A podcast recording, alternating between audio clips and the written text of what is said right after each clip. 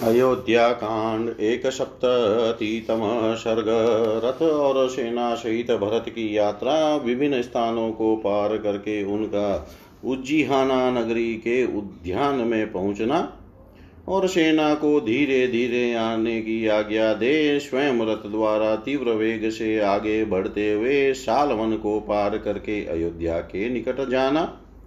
वहाँ से अयोध्या की दुर्वस्था देखते हुए आगे बढ़ना और सारथी से अपना दुखपूर्ण उद्गार प्रकट करते हुए राजभवन में प्रवेश करना। सप्राङ्मुखो राजगृहादभिनिर्याय वीर्यवान्। ततः सुदामां द्युतिमान् सन्तीर्यावेक्ष्यतां नदीम्।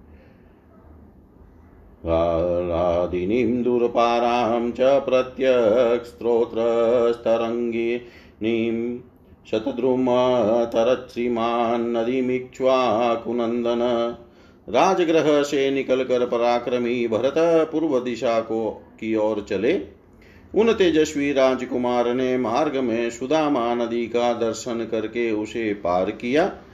तत्पश्चात इक्ष्वाकु नंदन श्रीमान भरत ने जिसका पाठ दूर तक फैला हुआ था, उस हलादिनी नदी को लांग कर पश्चिमाभिमुख बहने वाली शत्रुद्रु नदी सतलज को पार किया। एलधाने नदीं तीत्वा प्राप्य चापर पर्वतान् शीलामाकुर्वतीं तीत्वामाग्नेयं शल्यकर्षणम्। वहाँ से एलधान नामक गाँव में जाकर वहाँ बहने वाली नदी को पार किया। तत्पश्चात वे अपर पर्वत नामक जनपद में गए। वहाँ शीला नामक की नदी बहती थी, जो अपने भीतर पड़ी हुई वस्तु को शीला स्वरूप बना देती थी। उसे पार करके भरत वहाँ से आग्नेय कोण में स्थित शल्य कर्षण नामक देश में गए, जहाँ शरीर से कांटे को निकालने में सहायता करने वाली औषधि उपलब्ध होती है। सत्यसन्दशुचि भूत्वा प्रेक्ष्यमाण शिलावहामभ्यगात स महाशैलान् वनं चैत्र रथं प्रति। तदंतर सत्य प्रतिज्ञ भरत ने पवित्र होकर शीलावहा नामक नदी का दर्शन किया, जो अपनी प्रखर धारा से शिला खंडों बड़ी बड़ी चट्टानों को भी बहा ले जाने के कारण उक्त नाम से प्रसिद्ध थी। उस नदी का दर्शन करके वे आगे बढ़ गए और बड़े बड़े पर्वतों को लांगते हुए चैत्र रथ नामक वन में जा पहुँचे। सरस्वतीं च च युग्मेन प्रतिपद्य च उत्तरान् विरमत्स्यानां वारुणं प्राविशदध्वनम् तत्पश्चात् पश्चिमी वाहिनी सरस्वती तथा गंगा की धारा विशेष के संगम से होते हुए उन्होंने वीरमत्स्य देश के उत्तरवर्ती देशों में पदार्पण किया और वहाँ से आगे बढ़कर वे भानुवन के भीतर गए। वेगिनीं च कुलिङ्गाख्यां हालादिनीं, पर्वतावृतां, यमुनां प्राप्य सतीर्णो बलमाश्वासयत्तदा। फिर अत्यंत वेग से बहने वाली तथा पर्वतों से गिरी होने के कारण अपने प्रखर प्रवाह के का द्वारा कल कल नाद करने वाली कुलिंगा नदी को पार करके यमुना के तट पर पहुंचकर उन्होंने सेना को विश्राम कराया।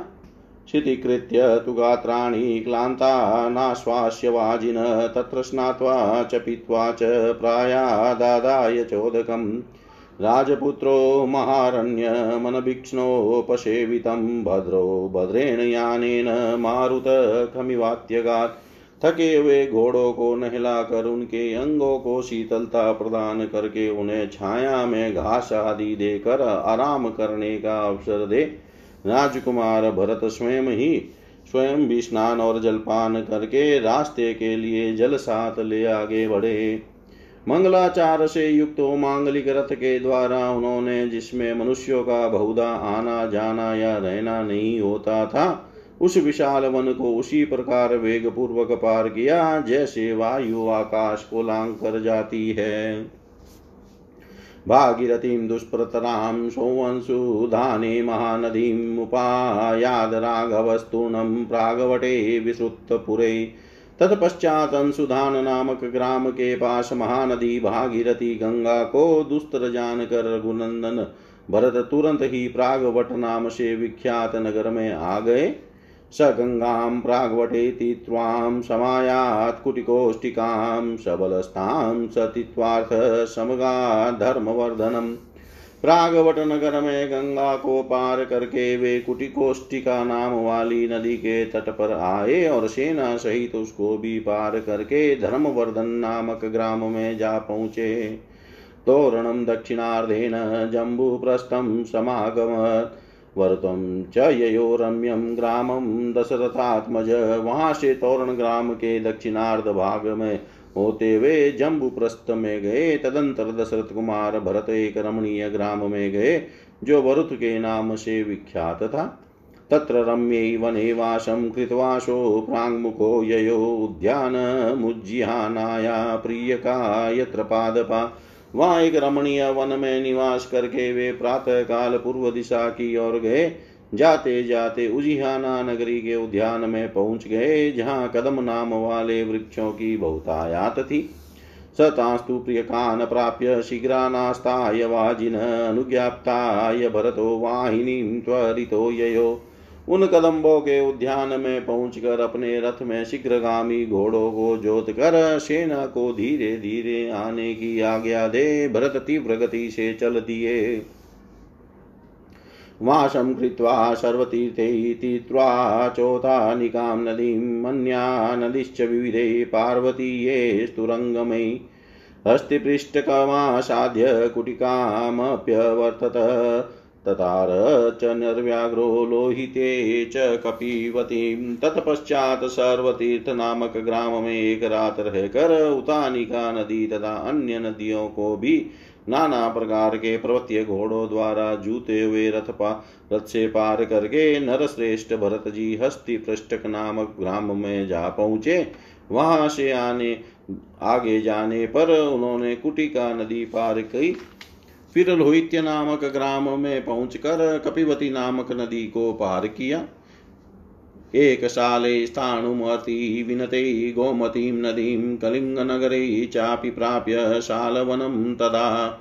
फिर एक साल नगर के पास स्थान मूर्ति और विनत ग्राम के निकट गोमती नदी को पार करके वे तुरंत ही कलिंग नगर के पास शालवन में जा पहुँचे। भरतक्षिप्रमागच्छत सुपरि श्रान्तवाहन वनं च सम्तीत्याशु सर्ववामरुणोदये। अयोध्यामनुना राज्ञा निर्मिता सददस तां पुरी पुरुषव्याघ्र सप्तरात्रोषितपति।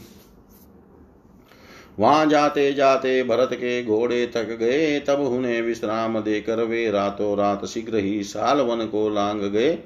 और अरुणोदय काल में राजा मनु की बसाई हुई अयोध्यापुरी का उन्होंने दर्शन किया। पुरुष सिंह भरत मार्ग में सात रातें व्यतीत करके आठवें दिन अयोध्यापुरी का दर्शन कर सके थे। अयोध्या अयोध्यामग्रतो दृष्ट्वा सारथिं चेदमब्रवीतेषा नातिप्रतीता मे पुण्यो ध्यान यशस्विनी अयोध्या दृश्यते दूरात् सारथे पाण्डुमूर्तिका यज्विभिः गुणसम्पन्नै ब्राह्मणै वेदपारगै। भूयिष्ठमृदैराकीनां राजसी वरपालितायोध्यायां पुरा शब्दः श्रूयते तुमुलो महान् समन्ता। नरनारीणां तमद्य न शृणोम्यहम्। उद्यानानि सायानै क्रीडोत्वोपरते नरै। समन्ताद्विप्रधावाद्विप्रकाशन्ते ममान्यथा तान्यद्यानुरुदन्तीव परित्यक्तानि कामिभिः। सामने अयोध्यापुरी को देख कर वे अपने सारथी से इस प्रकार बोले, सुत पवित्र उद्यानों से सुशोभित यह यशस्वनी नगरी आज मुझे अधिक प्रसन्न नहीं दिखाई देती है।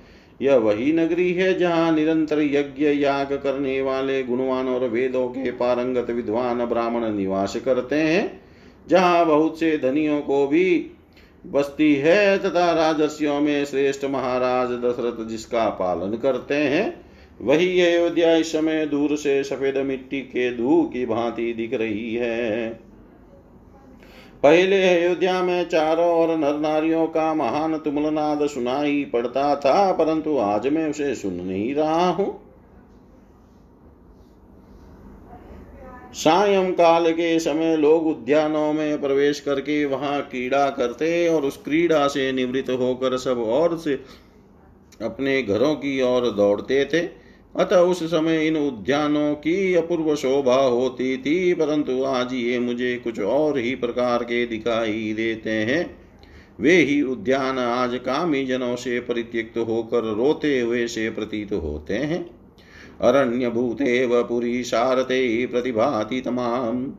न हात्र्यानि दृश्यन्ते न गजेन च वाजिभिः, निर्यान्तो वाभियान्तो वा नरमुख्या यथा पुरा। सारते यह पूरी मुझे जंगल सी जान पड़ती है। अब यहाँ पहले की भांति घोड़ों, हाथियों तथा दूसरी दूसरी सवारियों से आते जाते हुए श्रेष्ठ मनुष्य नहीं दिखाई दे रहे हैं।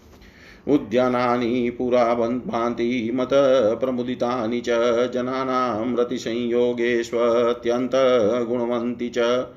तान्येतान्यदपश्यामि निरानन्दानि सर्वश स्त्रस्तपणेरनुपत्तं विक्रोशद्भिरिव द्रुमै। जो उद्यान पहले मदमत एवं आनंद मग्न भ्रमणों कौकिलों और नर नारियों से भरे प्रतीत होते थे तथा लोगों के प्रेम मिलन के लिए अत्यंत गुणकारी, अनुकूल सुविधाओं से संपन्न थे। उन्हीं को आज मैं सर्वथा आनंद शून्य देख रहा हूँ। वहाँ मार्ग पर वृक्षों के जो पते गिर रहे हैं, उनके द्वारों मानो वे वृक्ष करुण क्रंदन कर रहे हैं और उनसे उपलक्षित होने के कारण वे उद्यान आनंदहीन प्रतीत होते हैं। नाद्यापि श्रूयते शब्दो मतानां मृगपक्षिणां सरक्तां मधुरां वाणीं कलं व्याहरतां बहु। रागी युक्त मधुर कलरव करने वाले, मत वाले मृगों और पक्षियों को तुमुल शब्द अभी तक सुनाई नहीं पड़ रहा है। चंदना गुरु संपृक्तो, धूप सम्मूर्छितो अमल प्रवाति पवन श्रीमान किम नु नाद्य यथा पुरा। चंदन और अगुरु की सुगंध से मिश्रित, तथा धूप की मनोहर गंध से व्याप्त निर्मल मनोरम समीर आज पहले की भांति क्यों नहीं प्रभावित हो रहा है? भेरी मृदंग वीणा नाम कौन संगठित पुनः किमद्य शब्दो विरत सदादीन गति पुरा वाद वादन दंड द्वारा बजाई जाने वाली भेरी, मृदंग और वीणा का जो आधात जनित शब्द होता है, वह पहले अयोध्या में सदा होता रहता था। कभी उसकी गति अवरुद्ध नहीं होती थी, परंतु आज वह शब्द न जाने क्यों बंद हो गया है? अनिष्टानि च पापानि पश्यामि, विविधानि च निमित्तान्यमनोज्ञानी तेन सिद्धति मे मन। मुझे अनेक प्रकार के अनिष्टकारी, क्रूर और अशुभ सूचक अपशुकुन दिखाई दे रहे हैं जिसे मेरा मन खिन्न हो रहा है। सर्वथा कुशलं सूत दुर्लभं मम बन्धुषु तथा हि यशति सम्मोहे, हृदय शिरति वमे। शारदे इससे प्रतीत होता है कि इस समय मेरे बांधवों को कुशल मंगल सर्वदा दुर्लभ है, तभी तो मोह का कोई कारण न होने पर भी मेरा हृदय बैठा जा रहा है। विष्ण श्रांत हृदय तत्र संलोलितेन्द्रिय भरत प्रविवेशाशु पुरी मिक्ष्वा कुपालिताम् भरत मन ही मन बहुत खीन थे, उनका हृदय शिथिल हो रहा था। वे डरे हुए थे और उनकी सारी इंद्रियाँ क्षुब्ध हो उठी थी। इसी अवस्था में उन्होंने शीघ्र पूर्वक इक्ष्वाकु राजाओं द्वारा पालित अयोध्यापुरी में प्रवेश किया। द्वारेण वे जयन्तेन प्राविश्रन्ता पराविश्रान्तवाहन द्वारस्थैरुत्थाय विजयमुक्तस्थैः सहितो ययो। पुरी के द्वार पर सदा वैजयंती पताका फहराने के कारण उस द्वार का नाम वैजयंत रखा गया था। यह पूरी के पश्चिम भाग में था। उस वैजयंत द्वार से भरतपुरी के भीतर प्रविष्ट हुए। उस समय उनके रथ के घोड़े बहुत थके हुए थे। द्वारपालों ने उठकर कहा, महाराज की जय हो, फिर वे उनके साथ आगे बढ़े। स्वत्वनेकाग्रायदयो द्वास्तम प्रत्यर्च्यतम जनम। सुतमस्वपते क्लांतं ब्रवीत तत्र राघव। भरत का हृदय एकाग्र नहीं था वे घबराए हुए थे अतः उन रघुकुल नंदन भरत ने साथ आए हुए द्वारपालों को सत्कार पूर्वक लौटा दिया। और के कई राजा अश्वपति के थके मांदे सारथी से वहाँ इस प्रकार कहा किमहं त्वर्यानित कारणेन विनाग अशुभा सांख्य हृदय शीलम च व में निष्पाप सुत में बिना कारण ही इतनी उतावली के साथ क्यों बुलाया गया? इस बात का विचार करके मेरे हृदय में अशुभ की आशंका होती है। मेरा दीनता रहित स्वभाव भी अपनी स्थिति से भ्रष्ट सा हो रहा है। श्रुतान यादृशा पूर्वं नृपतीनां विनाशने आकारास्तानहं सर्वानिह पश्यामि सारथे। सारथे अब से पहले मैंने राजाओं के विनाश के जैसे जैसे लक्षण सुन रखे थे, उन सभी लक्षणों को आज मैं यहाँ देख रहा हूँ।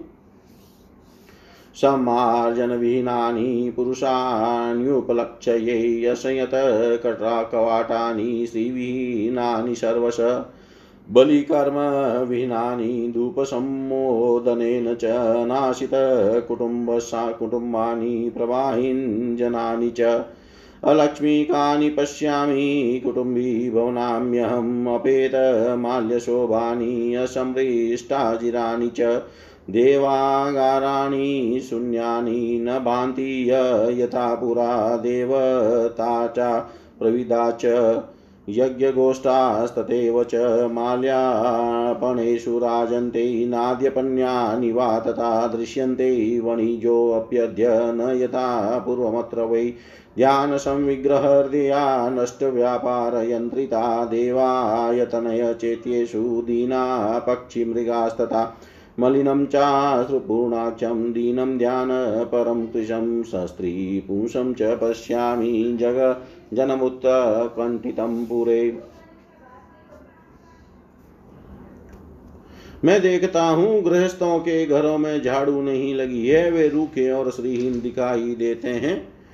इनकी किवाड़ें खुली है, इन घरों में बलि वेश्वदेव कर्म नहीं हो रहे हैं, ये धूप की सुगंध से वंचित है। इनमें रहने वाले कुटुंबीजनों को भोजन नहीं प्राप्त हुआ है, तथा ये सारे ग्रह प्रवाहीन उदास दिखाई देते हैं। जान पड़ता है, इनमें लक्ष्मी का निवास नहीं है। अपेत माल्य, शोभानी असमृष्टाजिरानी च, देव मंदिर फूलों से सजे हुए नहीं दिखाई देते। इनके आँगन, झाड़े, बुआरे नहीं गए हैं। ये मनुष्यों से शून्य हो रहे हैं, अतएव इनकी पहले जैसी शोभा नहीं हो रही। देव प्रतिमाओं को की पूजा बंद हो गई है। यज्ञशालाओं में यज्ञ नहीं हो रहे हैं। फूलों और मालाओं के बाज़ार में आज बिकने की कोई वस्तुएँ नहीं शोभित हो रही है। यहाँ पहले के समान बनिए भी आज नहीं दिखाई देते हैं। चिंता से उनका हृदय उद्विग्न जान पड़ता है और अपना व्यापार नष्ट हो जाने के कारण वे संकुचित हो रहे हैं। देवालयों तथा चैत्य देव वृक्षों पर, जिनका निवास है, वे पशु पक्षी दीन दिखाई दे रहे हैं। मैं देखता हूँ नगर के सभी स्त्री पुरुष, पुरुषों का मुख मलिन है। उनकी आँखों में आँसू भरे हैं और वे सब के सब दीन, चिंतित, दुर्बल तथा उत्कंठित हैं। इत्येव मुक्त्वा भरतसूतं तं दीनमानस तान्यनिष्टान्ययोध्यायां प्रेक्ष्य राजगृहं ययो। सारथी से ऐसा कहकर अयोध्या में होने वाले उन अनिष्ट सूचक को देखते हुए भरत मन ही मन दुखी हो राजमहल गए। ताम शून्य श्रृंगाटक वेश्मरत्यां रजोरुणद्वारकवाटयन्त्रां दृष्ट्वा पुरीमिन्द्र पुरीप्रकाशां दुखेन सम्पूर्णतरो बभूव। जो अयोध्यापुरी कभी देवराज इंद्र की नगरी के समान शोभा पाती थी, उसी के चौराहे, घर और सड़कें आज सुनी दिखाई देती थी। तथा दरवाजों की किवाड़े धूली धूसर हो रही थी। उसकी ऐसी दुर्दशा देख भरत पूर्णतः दुख में निमग्न हो गए। बभू अपश्यन मनसो अप्रियाणी यान यन्यदा नाश्य पुरे बभू। अवाकशीरादिनमना नष्ट पितु महात्मा प्रविवेश वेश्म। उस नगर में जो पहले कभी नहीं हुई थी, ऐसी अप्रिय बातों को देख कर महात्मा भरत ने अपना मस्तक नीचे को झुका लिया। उनका हर्ष छिन गया और उन्होंने दिन हृदय से पिता के भवन में प्रवेश किया। इतिहास श्रीमद रामायण, वाल्मीकि, आदि काव्य, अयोध्या कांडे, एक सप्ततितम सर्ग। सर्वं श्रीशां सदाशिवायर्पणमस्तु ॐ विष्णवे नम ॐ विष्णवे नम ॐ विष्णवे नमः।